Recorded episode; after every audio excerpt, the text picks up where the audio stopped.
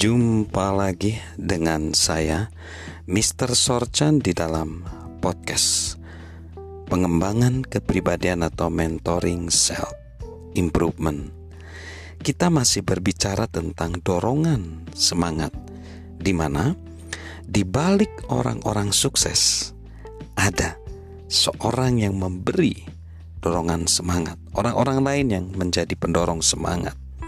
Misalnya kisah Sir Isaac Newton yang dianggap banyak orang sebagai ilmuwan paling berpengaruh pada zaman modern.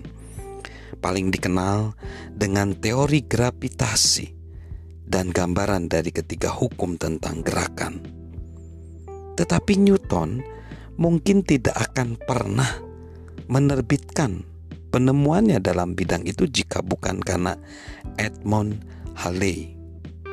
Sebagai seorang ilmuwan yang dihormati di bidangnya sendiri, Halley mengunjungi Newton di Cambridge untuk mendiskusikan suatu masalah yang sedang ia hadapi hanya untuk menemukan bahwa Newton telah memecahkannya.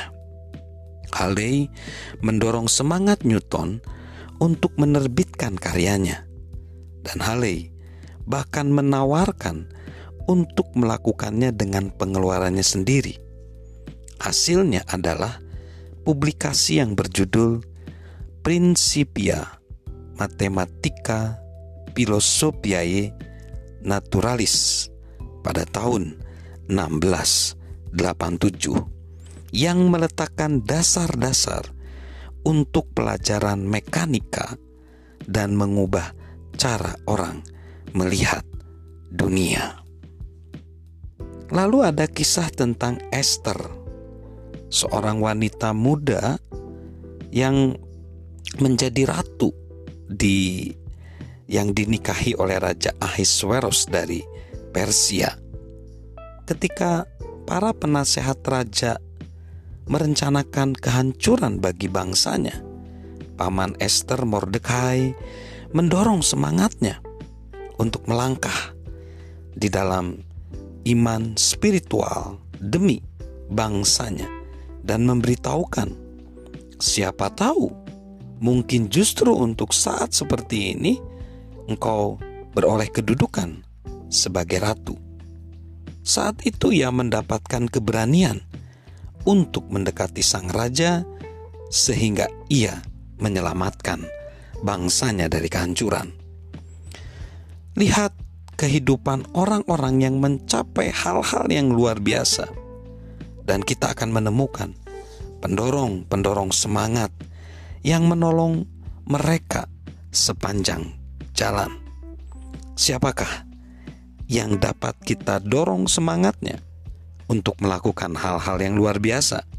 Siapakah orang yang telah Tuhan taruh di dalam kehidupan kita? Untuk diberikan penghiburan, untuk diangkat dan dibantu dalam perjalanan mereka. Tolonglah orang-orang lain untuk melakukan hal-hal yang menyebabkan Tuhan menciptakan mereka dan kita mengambil bagian dalam keberhasilan mereka.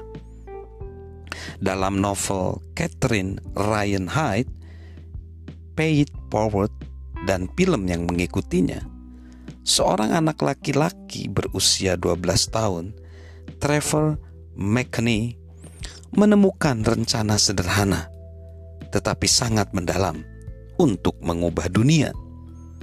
Ia akan melakukan sesuatu yang baik kepada tiga orang dan meminta mereka untuk daripada membalas budi kepadanya, menyampaikannya kepada orang lain dengan melakukan sesuatu kepada tiga orang lain. Hasilnya, katanya, akan menjadi suatu gelombang yang mengubah kehidupan di seluruh dunia. Akhirnya, anak berusia 12 tahun ini membuat kehidupan ibunya, gurunya, dan orang lain yang tidak terhitung jumlahnya yang ia bahkan tidak pernah kenal sebelumnya menjadi lebih baik.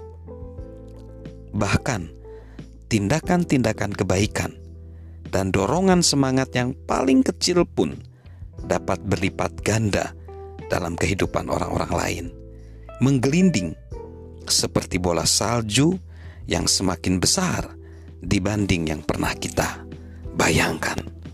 Salam memberi dorongan semangat dari saya, Mr. Sorchan.